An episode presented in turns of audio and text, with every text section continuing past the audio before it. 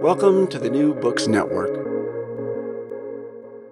Hello, I am a New Books Network host, Lavinia Stan, here in Nova Scotia, Canada. We are talking today with Dr. Tom Gallagher, a retired professor of political science at Bradford University in the United Kingdom. Good morning, Tom. Good morning, Lavinia. Great to be with you. Thank you very much for agreeing to this interview on your most recent book, Europe's Leadership Famine: Portraits of Defiance and Decay, 1950-2021, which was published earlier this year. Professor Tom Gallagher is one of the foremost experts on post-communist Romania, having authored a great number of books, chapters, and articles that detail the difficult journey that country, as well as its neighbors in the region, have made since the collapse of communist dictatorship in 1989. His book, The Theft of a Nation, Romania Since Communism, published in 2005, offers remarkable insights about that country and has been recognized as Book of the Year by the Society for Romanian Studies.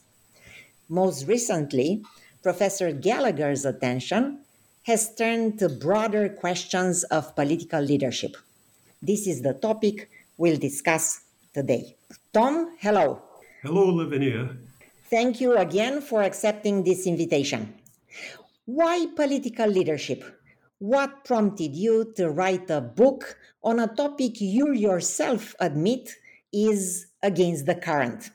Well, I think the human dimension has played out sometimes to a crucial degree in shaping epochal events like the Cold War, the creation and rise of common European institutions, the retreat of communism, the crisis of the Eurozone, growing friction arising from territorial cleavages, clashes of psychological identities spilling into politics. Lenin always said that there was just one fundamental question to ask of any society: who? Whom?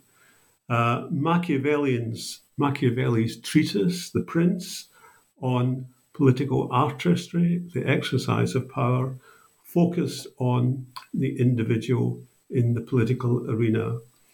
More recently, Carol Schmidt said that politics can be reduced to who is my enemy? Who is my friend? So it's appropriate not to discount structures, processes, theories, but to pause, to look beyond them so as to examine the importance of flesh and blood individuals, their actions, and more often than not, their inaction. I would say that Europe's story in the last 75 years can be divided into two parts. First of all, recovery, renewal, solidarity, particularly in the economic realm, vigilance against the totalitarian danger, success, undoubted success in reviving democracies in Southwest and then in East Central and Southeast Europe.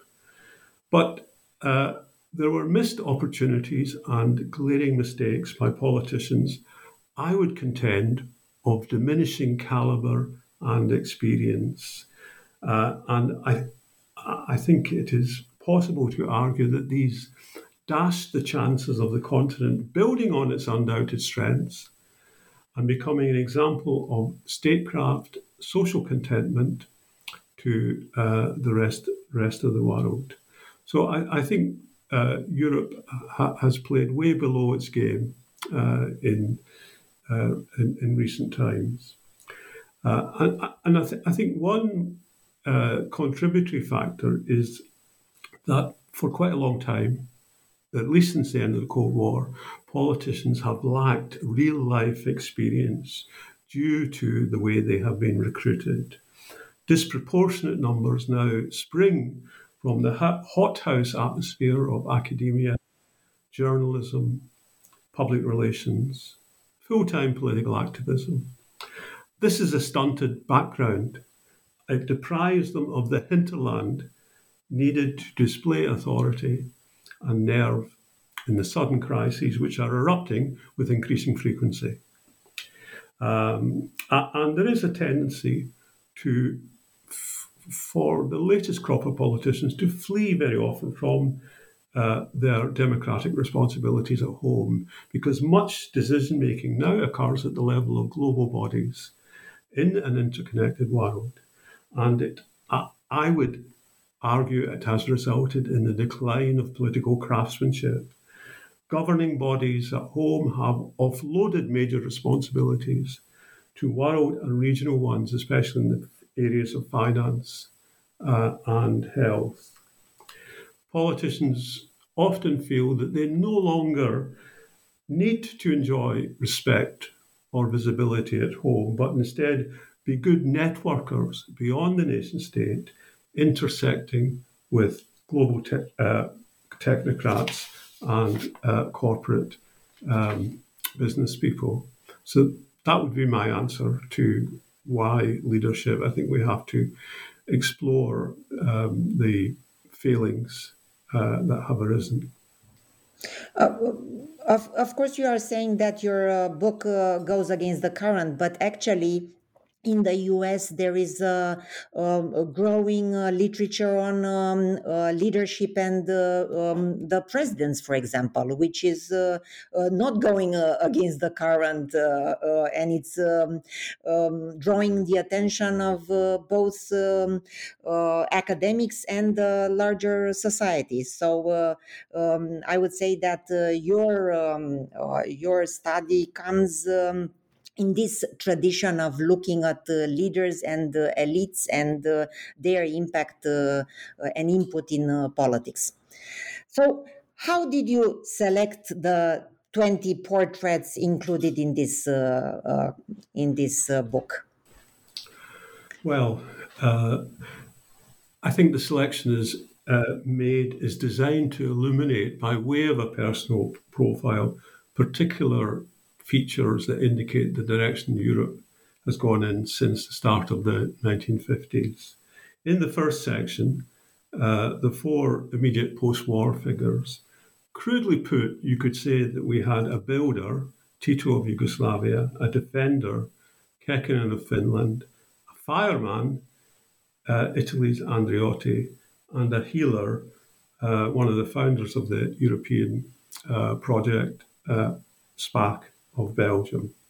Now, they had particular priorities: avoiding being Cold War casualties, advancing European integration, building a communist state, strengthening a fragile democracy. And they were, you could say, capable Machiavellians, adept at juggling interests, reassuring nervous publics, concealing intentions, neutralizing pressures from below.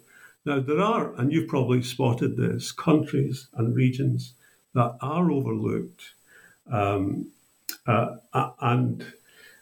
which don't offer examples in leadership, or the lack of it, highlighting the main contours of the political journey of Europe. There's only one Scandinavian. There's nobody at all from East Central Europe, where democracy implanted itself at a swifter pace and more successfully than arguably happened in big West European countries after 1945. There are three profiles from Southeast Europe, but nearly half of the profiles are from four important countries: France, West Germany, United Germany, Italy, and Spain. In my opinion, one of the main themes of the book is that the French and German experiences highlight the failure to consolidate an effective and durable post-war order. Hubris, messy thinking, opportunistic actions too often occur, especially in the last 30 or so years. Short-term approach to the creation of the European currency is a classic example. Arguably, this currency wasn't necessary. It wasn't crucial for the European journey to continue satisfactorily. and it resulted in a near catastrophic financial crisis, 2008, one that still rumbles on. In the decades on both sides of this century we're now in, France and Germany, I would say, produced too many political leaders who were imprudent and self-centred. This obviously had negative repercussions at home. At the European level, it fostered suspicion and infighting, increasingly replaced solidarity and common action. In Italy, you had the collapse of the party system in the 1990s, a very significant occurrence.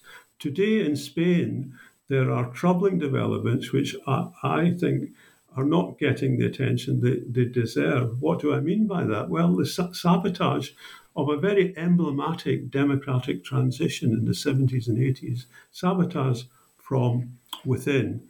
You have a remarkable example of, how shall I say, a Latin American-style populist prime minister now allying with left-wing extremists, fringe separatists, in order to build instability back into the system because Mr. Sanchez, feels he can persist in power longer by fragmenting everything. Turning to Britain, there are only two rather incongruous figures in the book. Boris Johnson, who had a key role in taking Britain out of the EU, and Nicola Sturgeon, from my part of the world in Scotland, a territorial separatist, and until recently, Scotland's First Minister. Now, you would think they are like chalk and cheese, but they have much in common. Not least, they are globalists and eco-warriors, chiefly concerned with driving forward changes, enabling Britain to be the world leaders in post-industrial drive towards net zero. Now, Britain was stable and cohesive until the Thatcher era. And I didn't feel any of the figures of note merited inclusion. I didn't include Margaret Thatcher because, like de Gaulle, I believe she had a short-term outlook and objective. These were a pair of warriors keeping disintegration at bay, but they had no wider plans or ideas for revitalising their politics. In many ways, Thatcher, along with her eventual successor, Tony Blair, enhanced the central role of capitalism in national life, only for corporate power to be used to promote progressive left-wing causes associated with the woke upsurge. So this is quite a turn for the book, showing that politics does not often go in very predictable directions. So that was my kind of approach to in terms of selecting the 24 figures that make up the book. Now, listening to you, it just occurred to me that maybe as somebody coming from Romania, I should ask why you didn't include Nicolae Ceausescu or Traian Băsescu or Klaus Iohannis in the book, or more widely, why not Boris Yeltsin or Gorbachev or Putin? I didn't include important figures like Thatcher, de Gaulle, or the Russians that you have mentioned, because I think they would swamp the book. I mean, I think Russia is a different political world. Unfortunately, I don't think that, with the exception perhaps of Ion Iliescu, who is yet to receive strong but biographical study, there was no key remaining decision maker who really put his hand on the tiller of history. So there we go. I understand. So now, for the benefit of the readers who did not have a chance to open the book, let's briefly explain its general structure. The first part talks about the Cold War paradox. What paradox do you identify here? Well, perhaps the main paradox is that Conservatives were in the ascendancy for a long time after the Cold War, but it was a deceptive ascendancy, mainly because of their complacency. They showed no kind of inclination to promote a narrative based on preserving conservative values of prudence, restraint, in the face of the clamour, inevitable clamour, especially in the 1960s, for experimentation and the novelty. In Italy, Christian Democrats increasingly emphasised that they were a broad platform of opinion rather than a confessional option. Andreotti, one of the figures in the book, brought in divorce and later abortion. For Christian Democrats in both Italy and Germany, promoting European political integration was far more important than safeguarding the essential features of a traditional Christian, shall we say, society.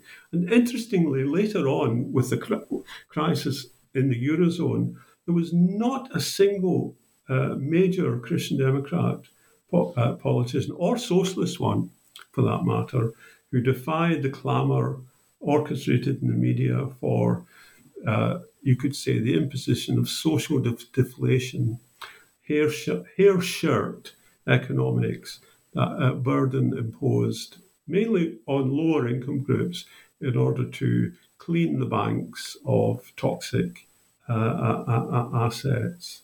So really, the nature of the EU meant that. So, some of its main Christian founders were, what they believed in was just paid lip service to.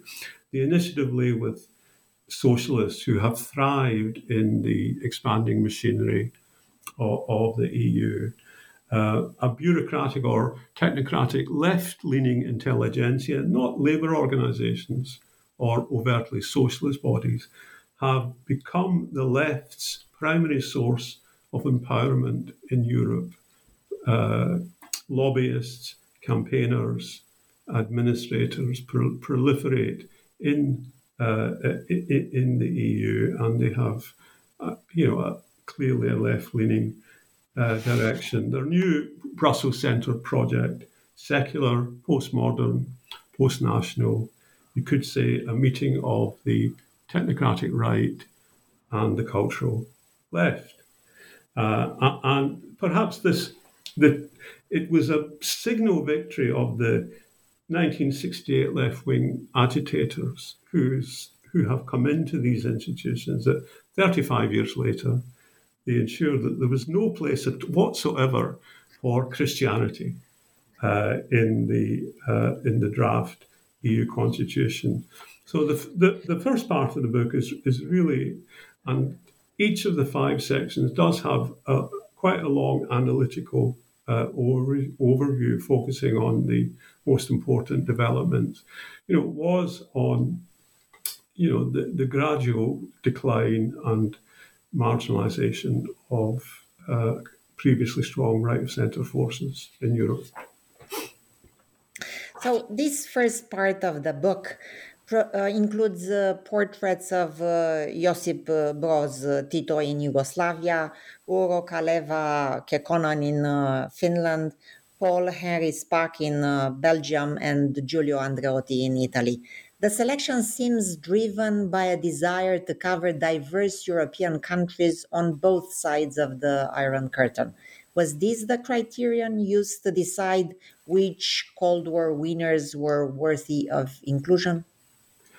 I mainly focused on the non-communist world. I thought Tito was worth including because he was a particularly capable figure who overcame huge difficulties in imposing his authority on what was a very unmanageable country. And if this had been happening outside the communist world, probably he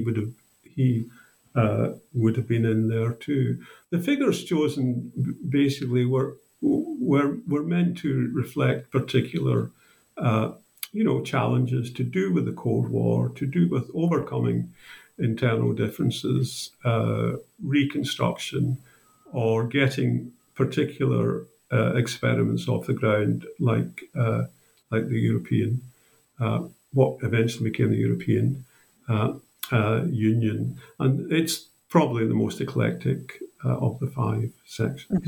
Mm-hmm. Mm-hmm. Let's move on. The second part includes four portraits of French and German leaders.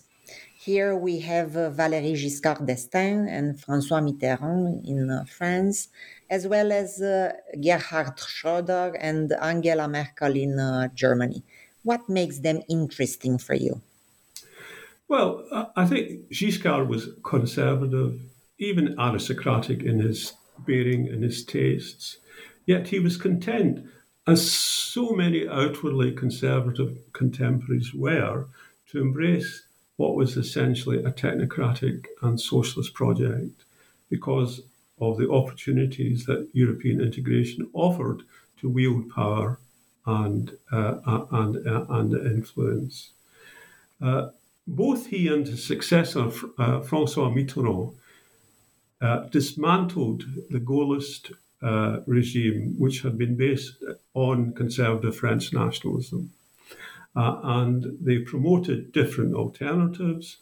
In Giscard's case, European cosmopolitanism, in Mitterrand's left-wing paternalism, which were inadequate substitutes for Gaullism. So there's a vacuum, dissatisfaction built up. And you could say that by the turn of the century, the system resembled previous French regimes based on narrow support and facing growing credibility problems. A new caste of leaders emerged in France who saw themselves as part of a money-focused, deal-making world elite. I think France was a kind of pioneer in this regard. It was natural because the Paris-based elite was using its leverage in Brussels, to try and expand its power and reach. So I suppose I'm quite sarcastic and biting about the conduct of the French politicians at that time. I call them shapeshifters, increasingly unfazed about displaying strong appetites for wealth influence after holding senior office, and a backlash, of course, from the disgruntled populace followed. I think Mitterrand is less important in world historical terms than Helmut Kohl, but I think he deserved to be the one profiled because of the way that I believe, and I think I provide a lot of evidence in the book, he did permanent damage to French democracy by his style of rule. So turning to Germany, Schröder and Merkel, what makes them interesting? I would say purposeful inaction in the at home in the case of Merkel. Schröder, a kind of freelance politician divorced from his party, from society, a kind of piratical buccaneer type who, as Chancellor, sided with domestic business despite being on the left, and who later oversaw Germany's most consequential foreign policy move in decades, of course, the Energy Pact with Russia, with a predatory post-Soviet leader. And both he and Merkel, who continued this arrangement, described it as non-political, even though it badly disrupted EU energy cooperation. So they were willful, self-absorbed leaders who highlight how risk-taking was returning to German politics after a long period of caution. Schröder, a brazen character, endorsed the might is right stance pursued by Putin.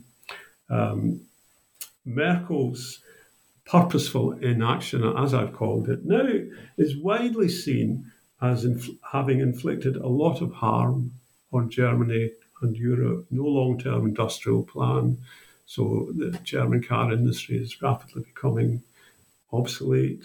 Military disarm, starved of funds, very naive, ill-thought-out energy plans, huge muddle over immigration, which I think caused electoral disaster for her party and created a lot of trouble in different countries. So you could say, summing up, France and Germany, a crisis of legitimacy grew up in a political order where rival parties had alternated in office, but increasingly they were choosing to act as a political class united in defence of caste privileges. No surprise that in both France and Germany, anti-establishment parties are now thriving. Christian Democrats are in a very weak position. Germany, Social Democrats even more. And Gaullists and Socialists have apparently disappeared in France. So these leaders increasingly saw themselves as detached from party and country. Schröder adopted the third way formula, which had been first rolled out in Britain and provided Blair with some kind of intellectual underpinning.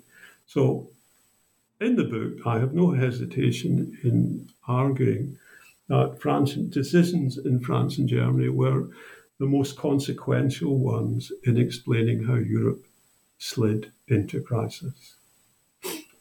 And this analysis, this conclusion would remain the same if you were to include Helmut Kohl among the portraits? What would you say? Well, yeah, I mean, I think I would say that Helmut Kohl was a very unexceptional politician who, months before the dramatic and sudden end of the Cold War, was actually in danger of being toppled. The knives were out for him. And eventually, when he fell as a result of a electoral finance scandal, he's been written out of history. He's seen as an anomaly. He's not seen as one of the great chancellors. He did show energy and resolution in taking advantage of the remarkable developments in the Soviet Union and persuading Gorbachev to pull out forces in Germany and allow reunification. I'm not sure if this was primarily down to Kohl. It could well have been achieved by other figures with a reasonable degree of political skill and ambition. So I did think quite hard about Kohl, but I decided to leave him out. So, Tom, in part 3, you turn your attention to what you call the pirates of the Mediterranean. Andreas Papandreou of Greece, Silvio Berlusconi of Italy, Milo Djukanovic of Montenegro, and Pedro Sanchez of Spain. In which sense were they pirates? They took measures that weakened democracy in order to extend their time at the top of politics. I think they were essentially selfish political actors. They were prepared to weaken or even subvert constitutional norms in countries which had long known instability and outright dictatorship in order to, profit politically. I think in the late 20th century and beyond, it's possible to contend that in Southern Europe, there was a failure to make a fresh start, to break out of the old paradigm of fitful stability, parliamentary, etc., and then turbulence and breakdown. And as a result, unfortunately, much of Southern Europe slipped back into sterile partisanship, low-grade governmental decision-making.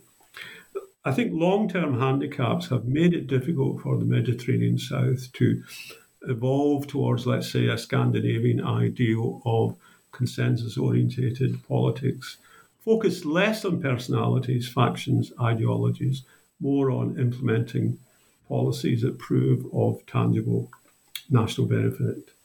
And as a result, periodical fear struggles break out over scarce resources, limited positions to fill in the apparatus of state. This is an old, old story, and the arrival of the EU as a major kind of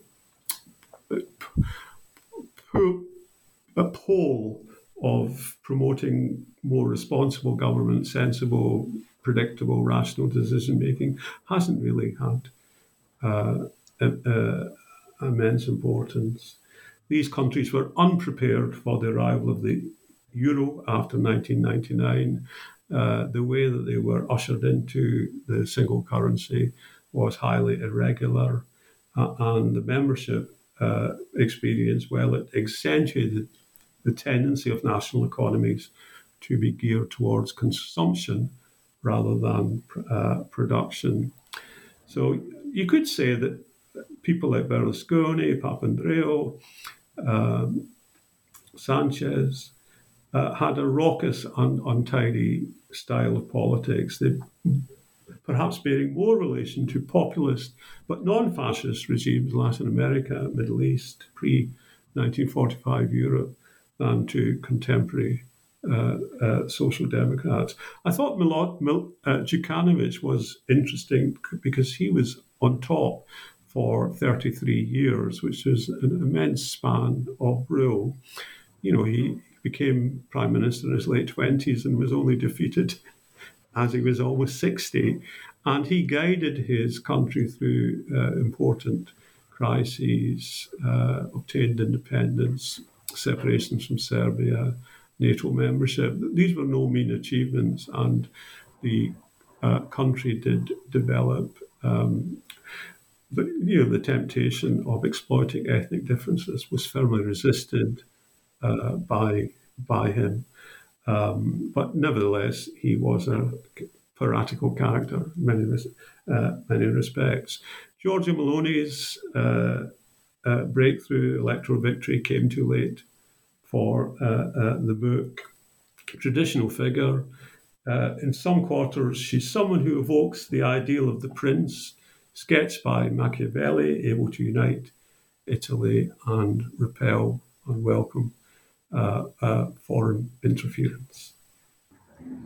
So, and actually in part 4, you identify some entrepreneurs of ethnicity, as you call them. Could you briefly explain this characterization? Well, I would argue, maybe many would disagree with me, that the strongest passions that are now being exercised in the political arena in Europe today are coming from white middle-class radicals, and they are bound up with the desire to assert identities linked to perceived historical wrongs, current dangers to the planet, the need to break away from what's seen as obsolete nation states. Often what's most clear-cut is the wish to repudiate existing identities, let's say based on the nuclear family, the nation, class, in favour of those of ones advanced by those who can claim to speak for submerged, oppressed minorities. And new conditions throw up leaders keen to promote themselves as figures in the vanguard of cultural change for a different era. And you can see performative displays of radical awareness quite skillfully performed, say, by Sturgeon, but really, I argue, superficial, contrived, promoted by social media. But this kind of giddy display of progressiveness is able to win a lot of converts and recruits, because I think, the new media has dumbed down a lot of people, and they think in terms of slogans and headlines rather than pondering deeper about, you know, what the offer is all about. Ironically, the best placed opponent of such a kind of radical niche view in Europe may be the head of state who resides in the Vatican, the current Pope Francis, who is a first world radical figure who just happens to come from Argentina. Identitarians like Nicola Sturgeon wish to secede from old nation states, but only to dissolve their fate in European or global arrangements, which would allow countries like Scotland to enjoy less autonomy than currently enjoyed under systems of advanced devolution. So you could say that people like the Catalan, the Basque nationalists, the Scots, etc., they are really anti-nation-state campaigners masquerading as anti-centralist ones, part of a new social movement with radical agendas involving sharp adjustments to human identification, lifestyle, consumption patterns. And perhaps the one who has been most successful, and he's still active at the age of 93, is Jordi Pujol of Catalonia. In terms of advancing identity politics at nearly all levels of Catalan society, he was very innovative. And in the book, I say that he could be seen as an early scaled-down version of George Soros, global political activist, who has used much of his own wealth to promote social movements, some of which, as we know, have a revolutionary vision for humanity. Sturgeon was less successful, forced from office in March of this year due to mounting policy failures, but she enjoys stature as an authentic campaigning voice on behalf of middle-class radicals who wish to disrupt and in some cases sweep away large parts of existing society. So even though these two figures are, you might say, peripheral from sub-state corners of Europe, I think they stand for an important new departure in politics. Mm-hmm. And the last part of the book includes portraits of 6 self-absorbed leaders, as you call them: Mark Rutte, Viktor Orban, Emmanuel Macron, Boris Johnson in your country, Zelensky in Ukraine, and Olaf Scholz in Germany. Their grouping together might seem surprising to some readers. Are these 6 more self-absorbed than all the others you described elsewhere in the book? Well, I actually treated Zelensky and Scholz separately. I think Scholz is definitely self-absorbed, but I counterposed them in a chapter that was devised quite late on, taking account of the war in Ukraine. But on reflection, you may be right, and Zelensky, has shown that he is self-absorbed, as well as being a genuine sort of war leader at a crucial point for his nation.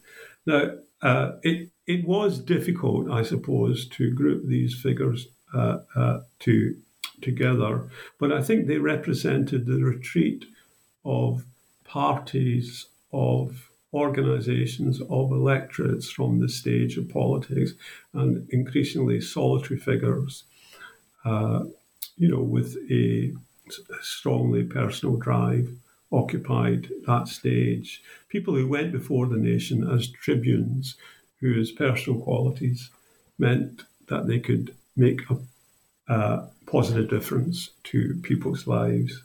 So you could say that they cultivated a kind of saviour role, or that of the benefactor in the case of Viktor Orban, Scholz, Mark Rutte of the Netherlands. Dare I say that they are also good liars and dissimulators. Deception or deceit increasingly has become the modus operandi of politics. It's in your face.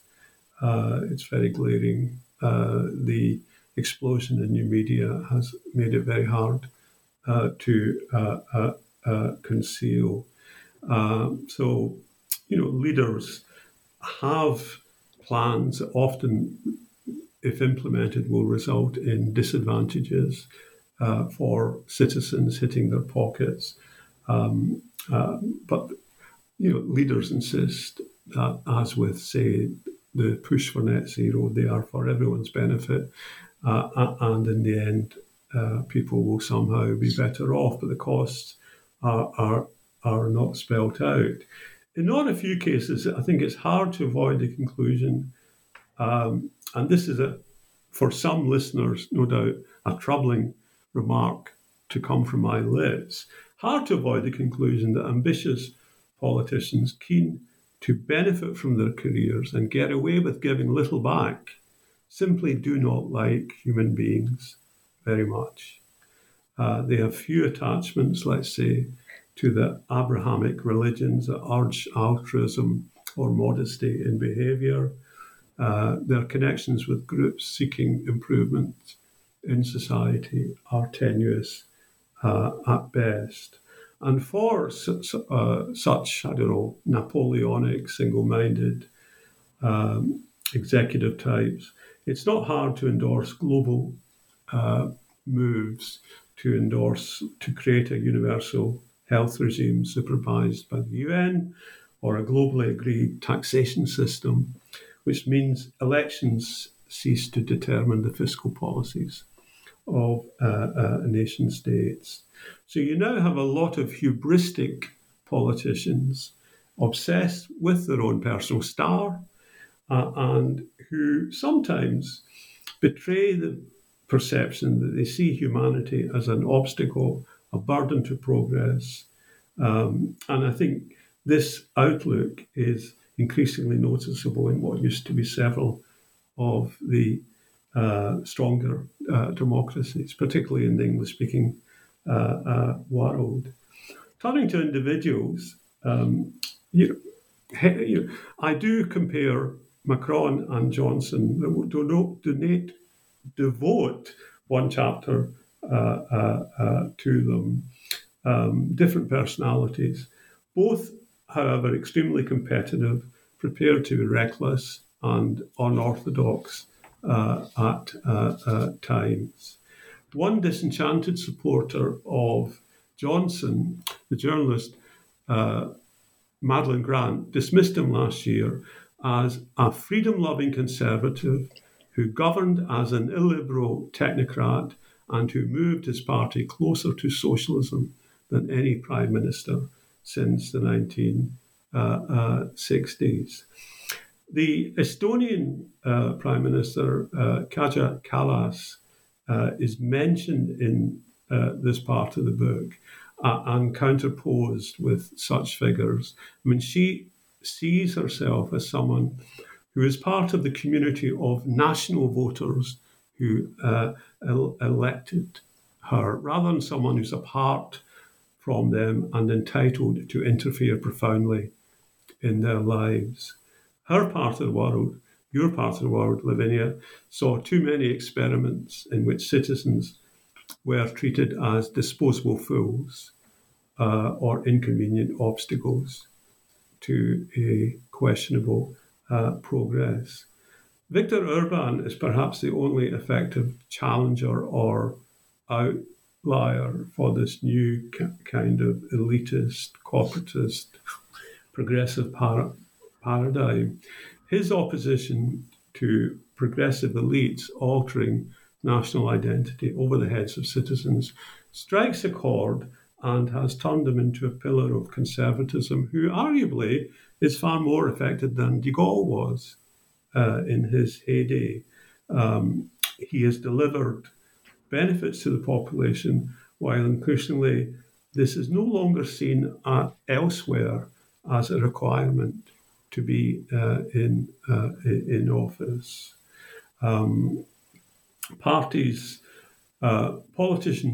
I think, are increasingly relaxed about pursuing a moral agenda based on cultural and environmental questions upon which they don't expect to be questioned. And this is, I think, stoking huge trouble in different countries, including Britain right now. So they are, you could say, emblematic figures in an era where an absence of vision, discipline, purpose have intensified the maladies of democratic politics in Europe. Tom, thank you very much for explaining to us so eloquently which leaders have been included and why. Of all those covered in this book, which one do you like the most? And which one makes you the most uncomfortable? And why exactly? Well, this is a dangerous question. I think it's, to be effective, it's best for politicians not to be too likeable. I think if they are likeable, more often than not, there must be something sinister about them because they would have had to be ruthless in their march to the top. Now, if I said Berlusconi and Johnson, who were kind of quite jocular figures, I'd face accusations of overlooking or excusing their questionable private behaviour at times.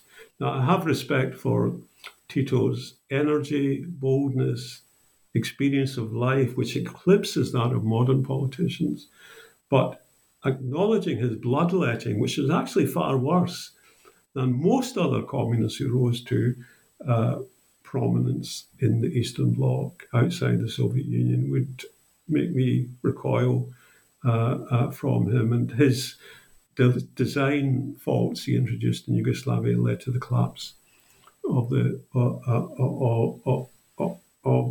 country. I really try to be detached.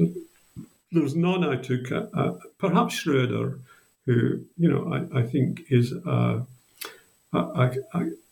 smug, arrogant person without, I think, any trace of compassion, given what his friend in the Kremlin has done, not in Ukraine, but also in Russia, the mound of bodies, broken hopes, etc. So probably if you force me, I would say Gerhard Schröder is the one I despise the most.